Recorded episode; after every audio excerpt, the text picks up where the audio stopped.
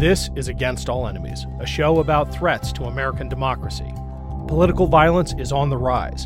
An alarming percentage of Americans believe they may have to take up arms against their neighbors. Some are already doing so. Every weekday, Against All Enemies highlights the activities of extremist organizations and their enablers. Our goal is to educate, not to alarm.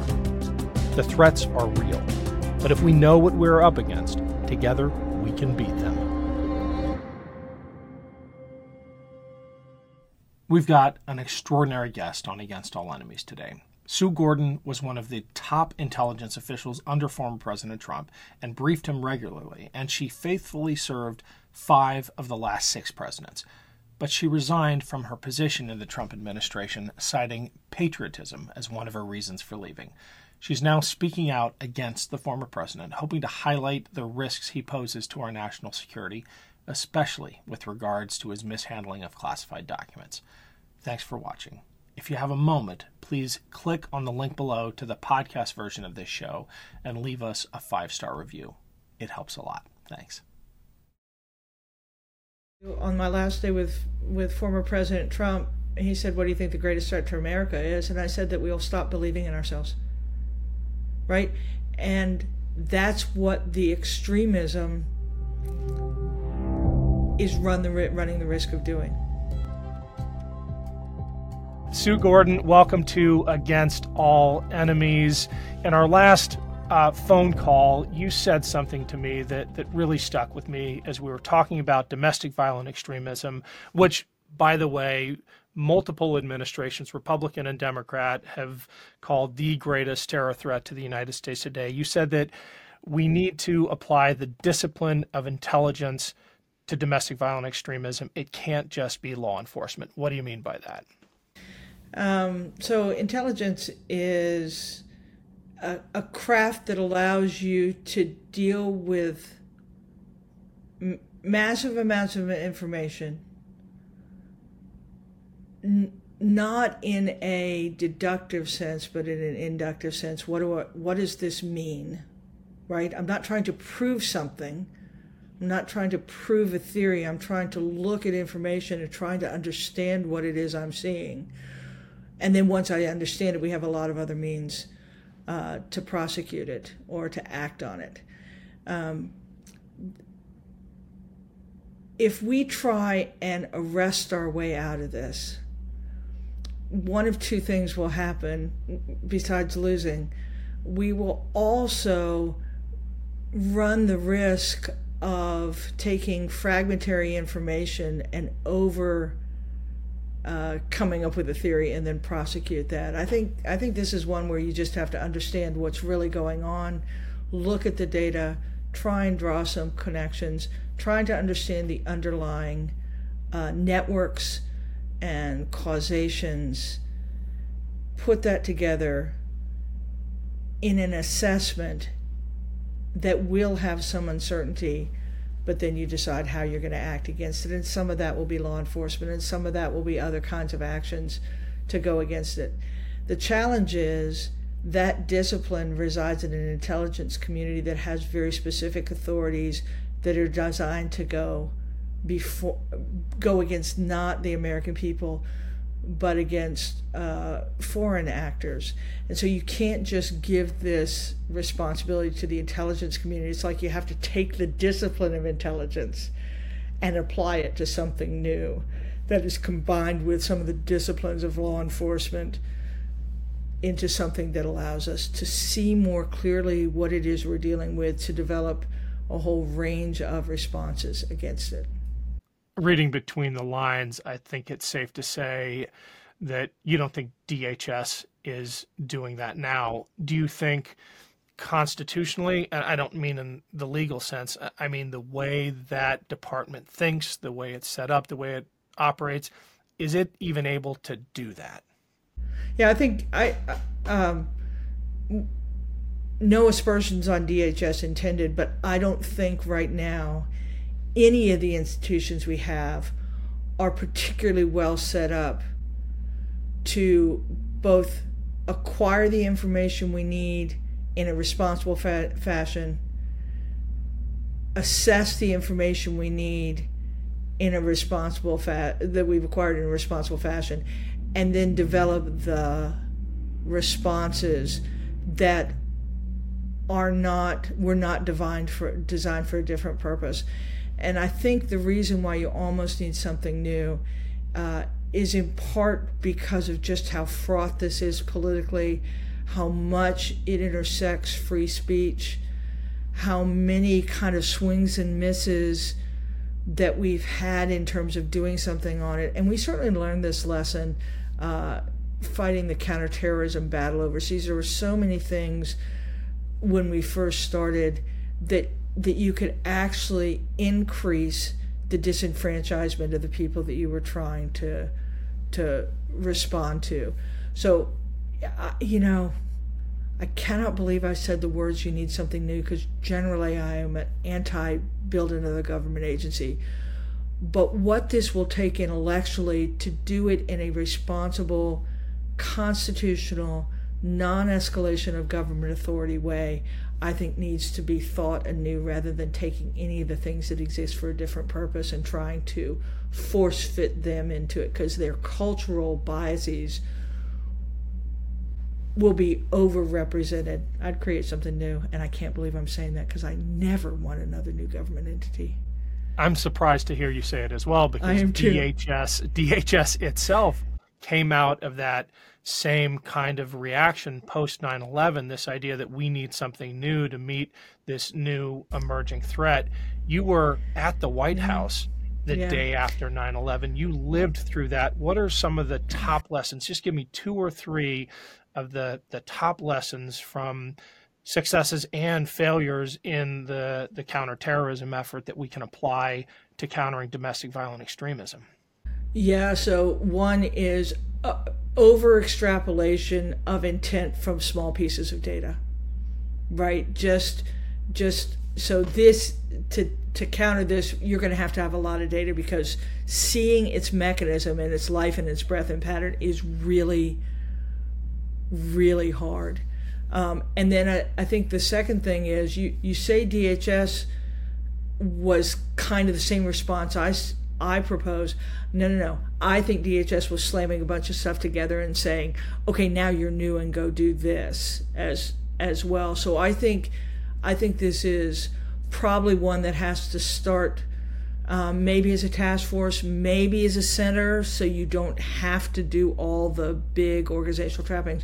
But we've we need a group of people to really work to say, how am I going to understand that there are some people that that have fought this war externally that can be helpful, but it requires new thought because it's our it's our citizens. Hey everyone, if you've been watching this show, you've already heard me mention our sponsor, Storied Hats. Thanks to all of you who've already bought one. You know they are top quality hats made in fair trade facilities with sustainable materials. I've got a great new offer for listeners of this show. If you get one hat, it's 15% off. And if you get a second hat, that one is 50% off. Check them out, get a great hat or two, and support both our show and a small business that is doing its part for the planet. Thanks.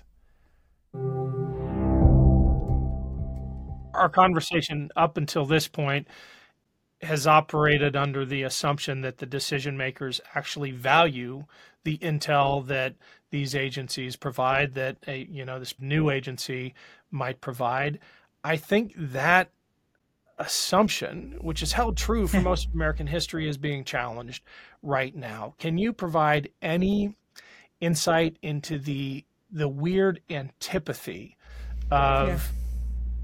Former president trump in particular but that movement writ large towards the ic towards the intelligence community to which you dedicated such a large part of your life?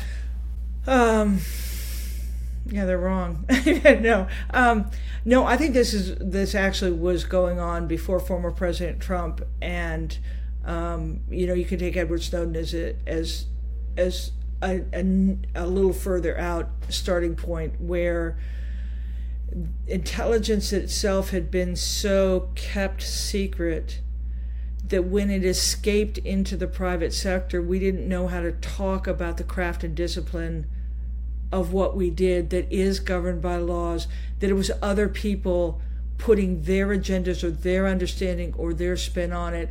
And that's what became the dominant conversation about it. And then if you put it into recent times and you you hear the constant drumbeat of an FBI that is malfeasant or something like that, that I think that plays into the American people. So, one of the things you're going to have to do, and I know this is anathema for my community, is just you're you're going to have to engage the American people. You're going to have to be more transparent about what you do. That's I really would say that if if the average citizen met the average intelligence officer, they say, "Oh my God, they're just like me. They have my same hopes and dreams."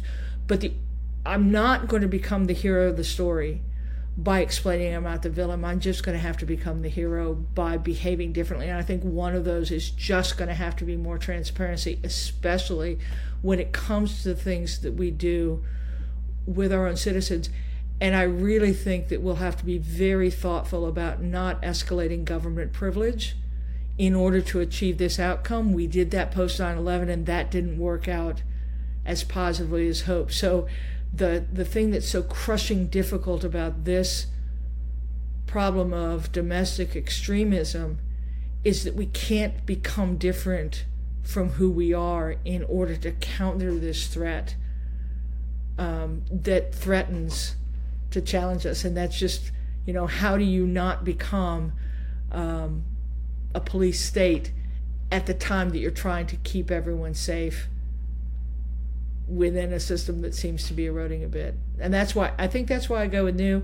I choose a handful of people. There are times that we've done this before.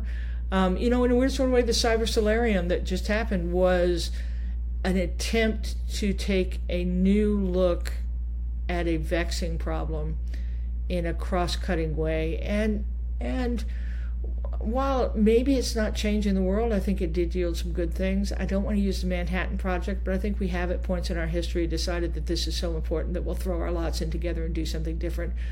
But to me, the biggest point is don't forget who we are as we prosecute this threat, because it'd be so tempting to do so. That's a keen insight because so much of the the the rendering of our social fabric now is over that definition of who we are. And in the context of domestic violent extremism i'm i'm drawn especially to to leaders on the right who are excusing it and folding extremists into the american definition of who we are. And i'll just pick one case in point tommy tuberville one of the 100 most powerful men in washington when asked about white nationalists in the military said, I don't see white nationalists, I see fellow Americans. I don't know how to address that when one of the greatest threats we face as a nation, as articulated by our intelligence communities under under Trump, under Obama, now under Biden, are these same people, and yep. they're being defended as just as American as the rest of us. Yeah, I was I was quoted. I think I was kind of misquoted, but but I will tell you on my last day with with former President Trump, he said, "What do you think the greatest threat to America is?" And I said that we'll stop believing in ourselves. Right, and that's what the extremism is run the running the risk of doing. You know, kind of a, a bloodless coup in a weird sort of way of just making everyone believe um, that the government is fundamentally bad and that there is one set of people who have the right view. And i it it must be addressed. But it is hard to do so while still holding on to the constitution that has served us pretty well. And to your point of of you know the people you and I know who we have we have respected for a lot of years they they are saying some things that just that are not helpful on this front. And so I think this is a conversation we need to be having not to try and overprotect small groups while we are giving away what we've built over so many years last question, because I have to ask. You wrote a Washington Post op-ed about the the classified documents case, mm-hmm. making the point as an intelligence professional that keeping our national secrets matters. What is what are the stakes when the president himself dismisses the the importance of that?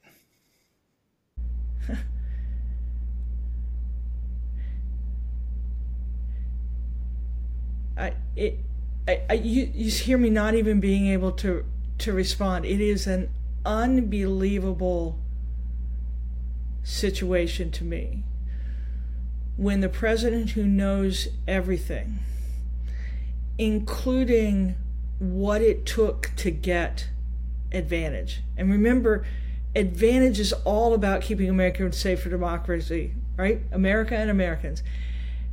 It takes a lot. And the women and men who serve believe so much in the outcome they're pursuing that they will sacrifice their ability to talk openly to the press and they will sacrifice their lives in order to be able to deliver that. If that breaks, right? If that breaks, two things happen. We stop getting as much advantage, and security is actually eroded, or the women and men who are prosecuting decide that their sacrifices don't matter. I just, I, I, the president should know, and the president should protect. And if at some point we think that we classify too much or there should be different rules, then goodness gracious, do that through a through a responsible process. But until that day, this system has benefit and it has benefit in obvious and non predictive ways. Well, thank you so much, Sue. Really appreciate your time. It's delightful to be here. Thanks.